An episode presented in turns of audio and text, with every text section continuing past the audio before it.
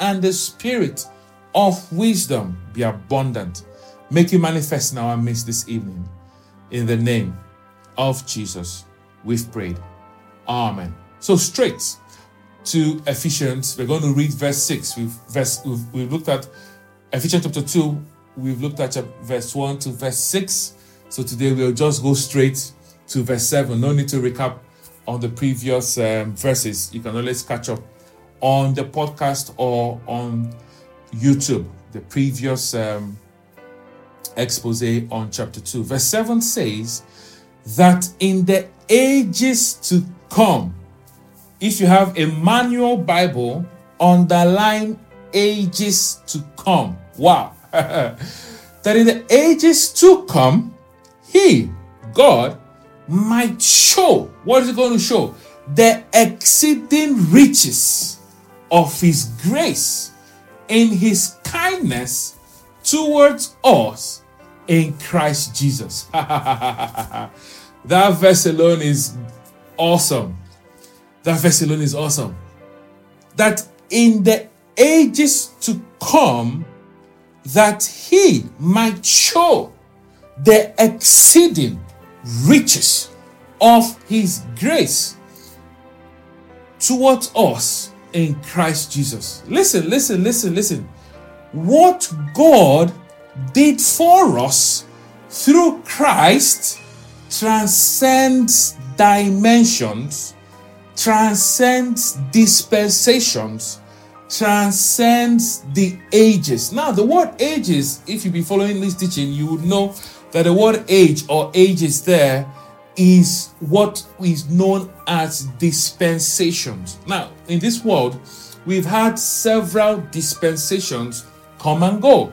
We had the dispensation before God started his work with the children of Israel, started with their father Abraham, and the law was introduced, which we call the Old Testament.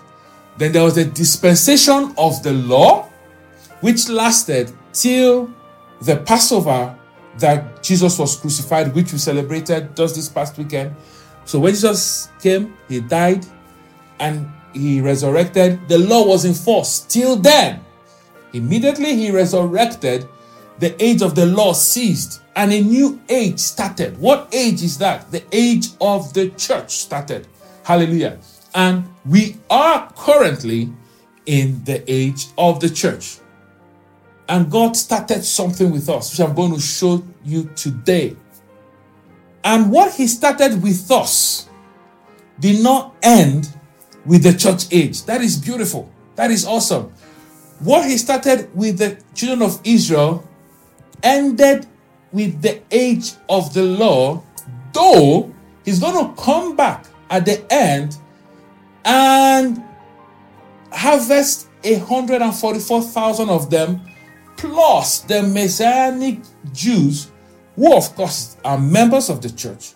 He will join them to the church, and together as the church, the bride of Christ, the Bible says that he's going to showcase us. He's going to show us the exceeding riches of his grace beyond this church age. That means the church, that's you, if you are a believer, me, we will still be relevant in the age to come. Now, if it is just the age to come that the Bible says there, we say, okay, in the 1,000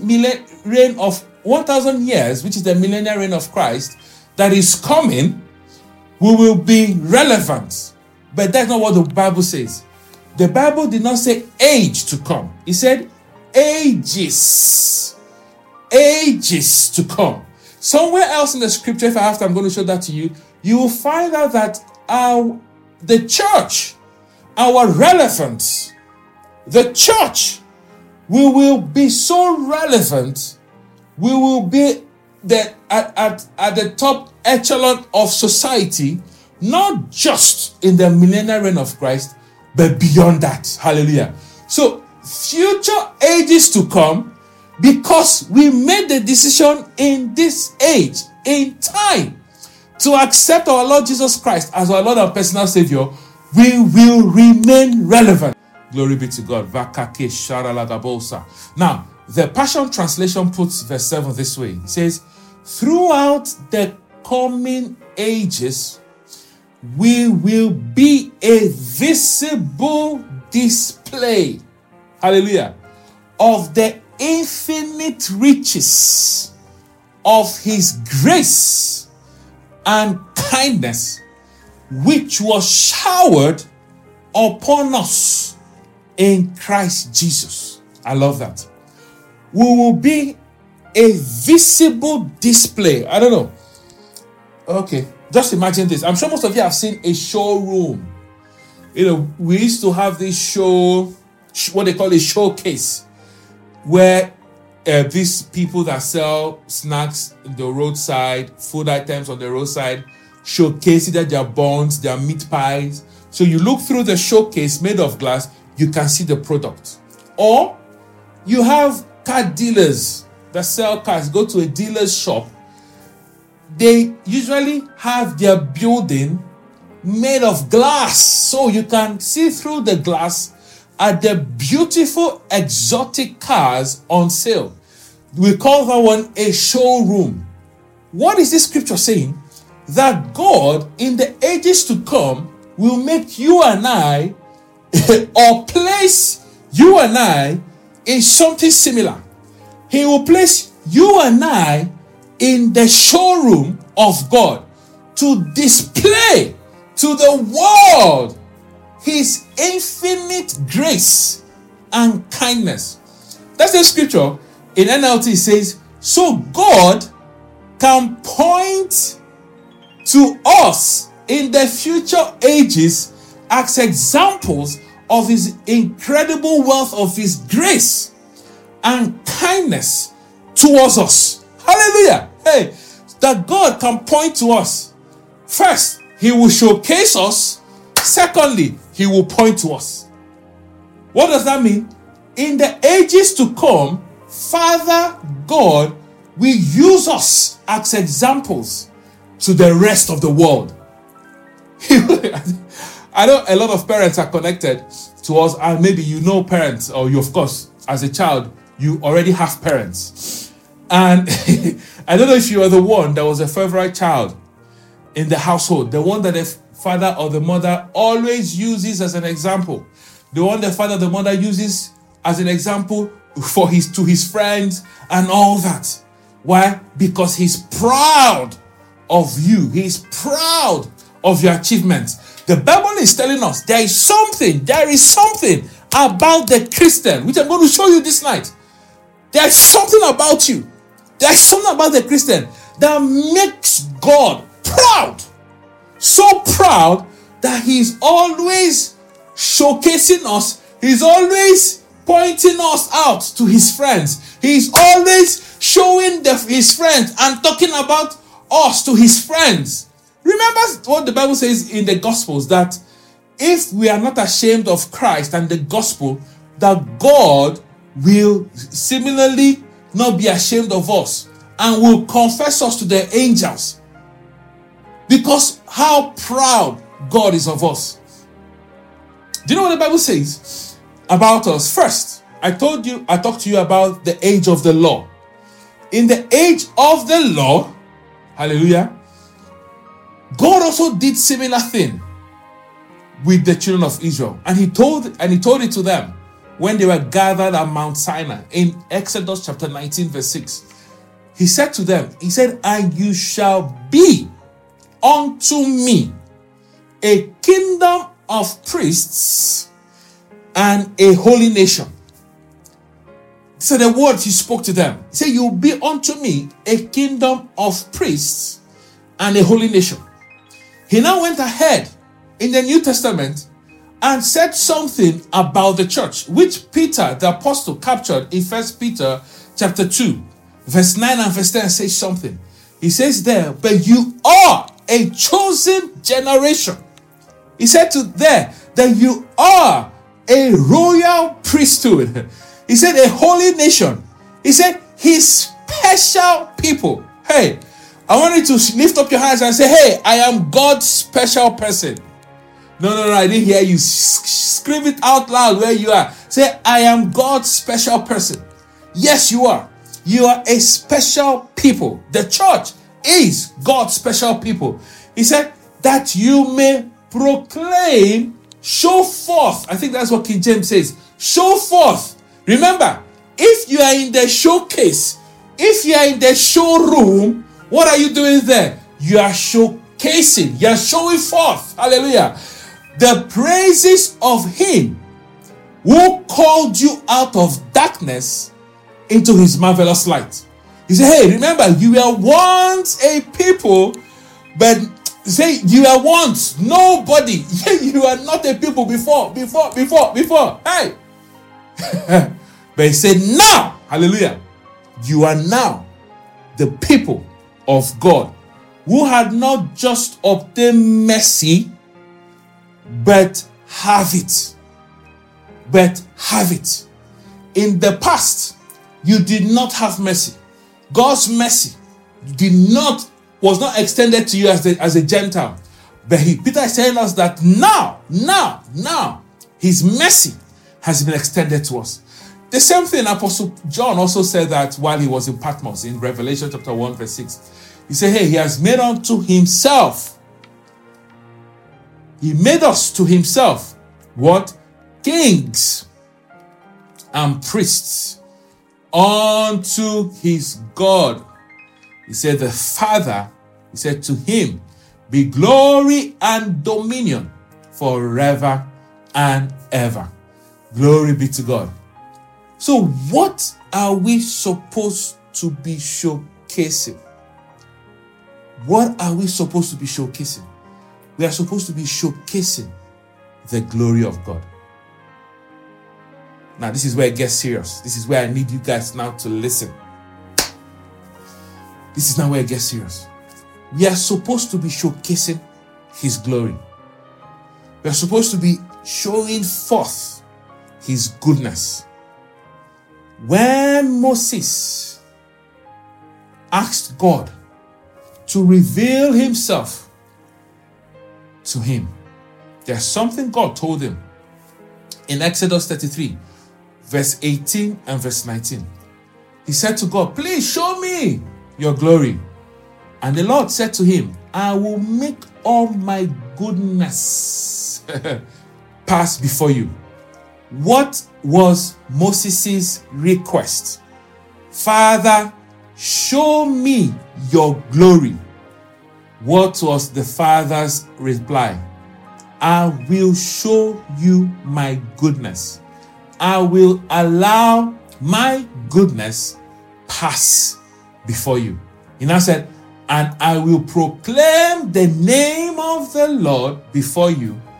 Then he went forth to say, I will be gracious to whom I will be gracious, and I will have compassion to whom I will have compassion. And the Bible says in the next chapter, verse 6, and the Lord passed before him and proclaimed, the Lord God, merciful, gracious, long-suffering, and abounding in goodness and in truth. So, in the ages to come, we, the church, we will be a showcase of God's goodness. In the ages to come, we, the church, will be like stars. See the way we have stars today. And everybody, whenever they see a star, they get excited. They go, in the olden days, it was, they go get an autograph. But in the days we're living, nobody has time for autograph. They go ask for a selfie to be taken with the star. So they can put the picture on social media. And be like, hey, I was with so-and-so person.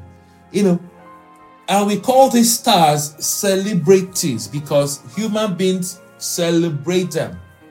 Do you know that there's something that Lord did with you, to you, that Daniel prophesied about it, that in the ages to come, that you will be a star. Not like the stars of the world like we have them today. Few years ago, a few decades ago, we had one superstar in the world. His name is Michael Jackson. He was a superstar, so much so that whenever he appears, people faint. Whenever he waves at the crowd, people start falling under the power of his stardom. Where is he today? He's gone. He's dead. People have forgotten him. But for us, our stardom, in quotes, will have no end. Hey, think about it. Our reign will have no end. And there is a reason for it. I'm going to show it to you. But first, let me read what Daniel said when he prophesied it. In Daniel chapter 12, the Bible says something in verse 2 and verse 3 of Daniel chapter 12. The Bible says that many of those who sleep in the dust of the earth were awake. What was he prophesying about? He was talking about the rapture there. But the Bible says that the dead in Christ will rise first. So many of those who sleep in the dust will awake. He says some to everlasting life. That is you and I, if you are born again, listening to me. When the rapture occurs and we come back to life, we will come back to everlasting life. Life without end. 1, 2. Eternal life, meaning we already have it now and we'll still have it then. That is the life of God, eternal life. The others that didn't know God will come back to life still. Revelation 21 talked about it, the white throne judgment, when the dead will appear before the throne. And many of them will be sent to hell. Say some of them to shame and everlasting contempt. He said, those who are wise, that is you and I, shall shine like stars. You see what I'm saying? We will be like stars. Say, like the brightness of the firmament. Glory be to God. And those who turn many to righteous, that is, if you are a preacher of the gospel. I don't mean if you're a pastor. I mean if you're a preacher of the gospel.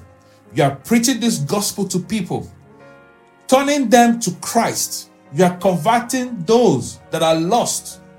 You are converting them to Christ. He said, hey, that you will shine like stars for a season? No. The Bible says there in verse 3 of Daniel chapter 12, he says, forevermore, forever and ever and ever and ever.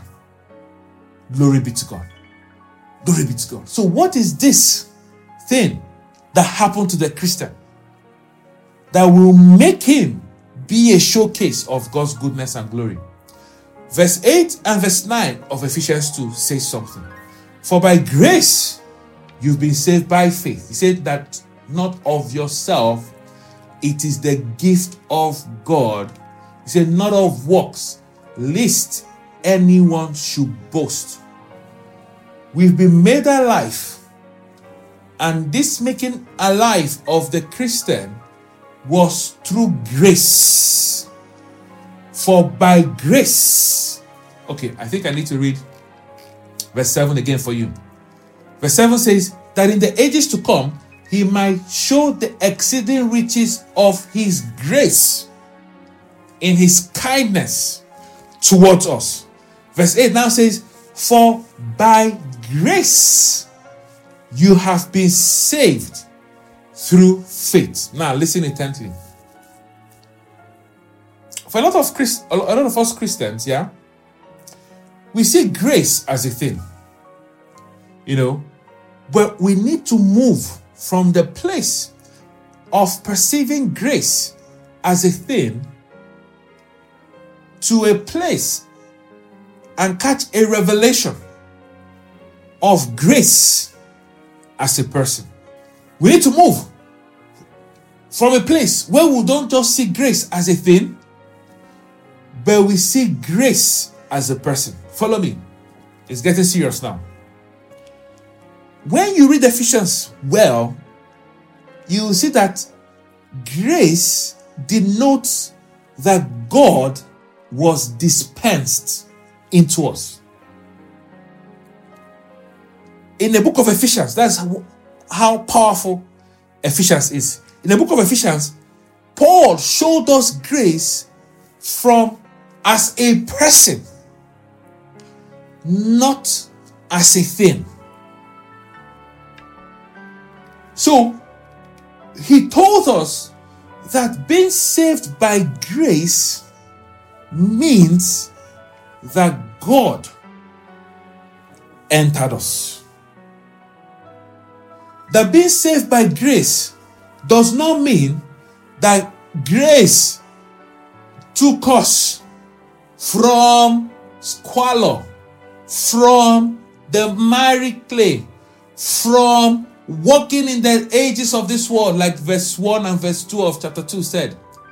Or like that popular hymn that said, "Amazing grace, how sweet that sound, that saved a wretch like me." Let me stop here and say something. I don't really sing that song because I am already saved. I am no longer a wretch. Yes, I used to be a wretch, but I was found by grace, so I'm no longer a wretch. So if I want to sing that song, if I sing it somewhere, I'm singing, I say, "Amazing grace, how sweet that sound, that saved me that used to be a wretch." But my point is that the song also denotes that grace is a thing that brought us from wretchedness to this amazing grace. But Paul in Ephesians showed grace from a different angle. Totally from a different angle. You know, salvation in Ephesians is the translation of the incarnated, of the crucified, of the resurrected, of the ascended Christ into us. It was not just a simple matter for God to be translated into us as grace. It had to be processed through these different stages. That is why he was incarnated. That's why he had to come as a man. If you listen to my message on Sunday, I explained all of this. That was why he needed to die on the cross. That was why he needed to go to hell. That was why he had to resurrect. That was why he had to ascend. All these different stages of the redemption of man was so important, so that God, the Almighty God, the creator of the universe, will be processed, synthesized spiritually into man. So he did not just save us, he graced us by infusing us with grace.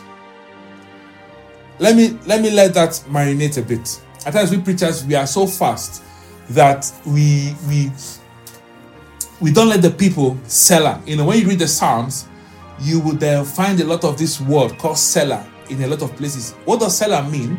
Selah means pause and think. I want you to think about this.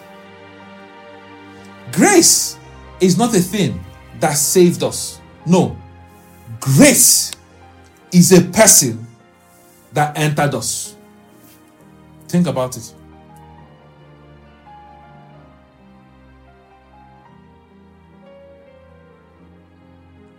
Grace is not a thing that saved me. Grace is not a thing that saved you. Grace is a person that entered you. This is what Paul was trying to show in these few verses. When you understand this, you will begin to understand what John said in John chapter 1. When you go back to John chapter 1, turn your Bibles to John chapter 1. I'll read two verses for you. Glory be to God. I'll read two verses for you. Verse 16 and verse 17 of John chapter 1 says this. "And of his fullness have we received." Say that with me. received of his fullness. Of his fullness have we received. What did we receive? Grace for grace. So at salvation, God's grace was not shown us when he sent Jesus to pass through these 5 processes I showed you: incarnation, death, going to hell, resurrection, and ascension. No. These 5 processes were so important for God himself to be transmitted into man. That is why, I don't know why I forgot. I wanted to bring a glass box. I don't know why I forgot to bring a glass box. This is my eyeglass case, but it's not a good example. This is not very clear. It's a bit stained. It's a bit stained. If it was clear, and I take my eyeglasses and I put it in the case and I close it, I can still see a bit of mine. I can still see a bit of it. But imagine it being so clear. You know, imagine it being so clear. You will see the eyeglass clearly. So this eyeglass case was designed in such a way to show forth the eyeglass, the frames inside. To showcase the frames inside. I have several eyeglasses. I have several eyeglass cases. None of them is see-through like this one. They are all solid blocks. You can't see through it. But this was designed so you can see through it. Even though you can't see through it clearly, but you can still see the glass a little bit. That is what God made us. We are like this eyeglass case. Listen, the eyeglasses is Christ. I'm excited, I'm excited. Oh, see. We are like this eyeglass case. Glory be to God. And the eyeglass is Christ. When Paul talked about the mystery of salvation in Colossians chapter 1, I think verse 16. Oh, yeah. Verse 26. He said something. Yes, thank you, Pastor Mara. You've already gone ahead of the scripture I want to quote. He said, see. There is a mystery that has been hidden from the foundation of the world. And in case you're wondering, what is this mystery? He said, hey, that the mystery that has been hidden all these years is Christ in you. Christ in you, the hope of glory. Now, you begin to understand all the scriptures I've been showing you from the beginning. If Christ is the eyeglass, and we are the case, when we are shot, when you look at us, which is the case, it becomes see-through. Who do you see inside? Christ. So grace. It's not a thing that was extended towards our salvation. No. Grace is a person that is inside us. When somebody meets you, they've met grace. That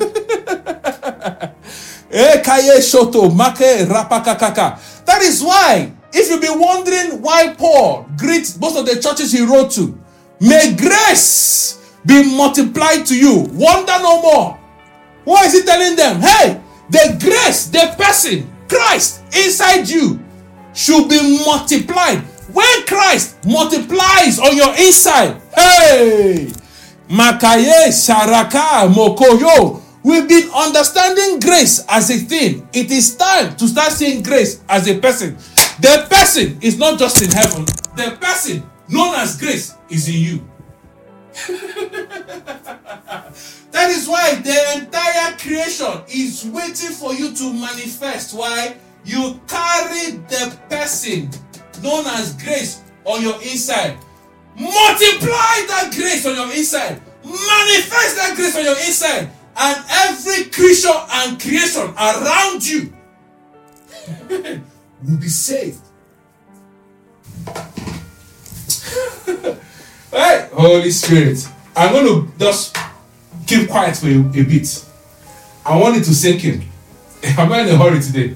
We'll continue on Tuesday. I'm not in a hurry. Let it marinate. Let it sink in.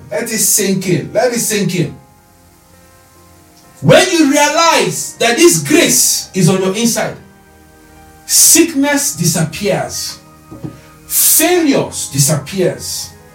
Near success syndrome disappears. No. Nobody can tell you no again. You become irresistible. Every request you make, you will get a yes. You will get an affirmation. Hey! You carry grace on your inside. That is why, not only in this world, not only in this age, are we going to be a showcase like this, my eyeglass case. We will be a showcase of God's grace in the next age, which is the millennial reign of Christ. Once that one closes, we will continue to be a showcase of God because we carry Him on the inside. We carry Him on the inside. Let me say this as I end. I'm going to continue from here on Tuesday next week. Make sure you don't miss Tuesday next week. But let me say something before I end. And everybody on Zoom, I would like to hear from you. Once I'm done, say what I want to say. Let's have a conversation. You're going to unmute your mic, put on your camera if you can, and I want to hear from you what you heard from today's message. Now listen to this.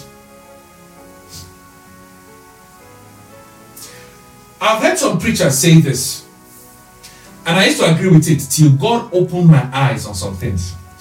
You know, I've heard some preachers say, oh, that salvation, that being born again is returning us back to how Adam was before he fell. That is what being born again is. And I used to agree with them.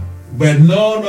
I've read my Bible for myself. That is why I always tell people, go study the Bible for yourself. I'm going to show this to you next week. I'll prove it to you with many scriptures. Why you are not Adam before he fell. You are better than Adam. Let me just give you one scripture so you'll be pondering on it till we meet next week. The Bible says something in 2 Corinthians chapter 5, verse 17. What the Bible says? The Bible says that there is therefore now no condemnation. Oh, okay, sorry. I'm that scripture, forgive me. Don't mind me, we haven't placed scripture on our head. Sorry, that verse says that therefore if any person is in Christ, that person that is in Christ is a new creature. Some translation will say a new creation. A new creature or a new creation. And we know the God's word is true. It can't lie. If the Bible says you are a new creation, that means you have never existed before. Because if salvation was returning us back to the way Adam was, sinless, before he fell, the Bible will not say we are a new creation. What the Bible will say is that we are a newer model of an old creation. Like car manufacturers, they have their car, different car models. What they've learned in the past couple of years is that every year they bring out a new model. It wasn't like this when we were growing up. If you remember, when we were growing up, we had a Peugeot 504. We will have it, that model for years. After a while, in fact, it was 404. For years, after a while, they brought 504. The 504 now had GL. Then after a while, GR. After a while, they now had ST. But now, they are bringing a new model every year, Before you blink your eyes, a newer model has come out. But it's the same car, but a new model. So they now call it 2020 model, 2021 model, 2000, every year there's a new model. If we were returned back to where Adam was, that's what we would have been. We would have been a newer model of Adam. But that's what the Bible says. The Bible says we are a new creation. What made us a new creation? Christ in you, the hope of glory. Christ, God, was not in Adam. No, that's why he needed to come every evening to have a chat with him. Christ, God, was never in Adam. But you are an alloy, a hybrid of human and God.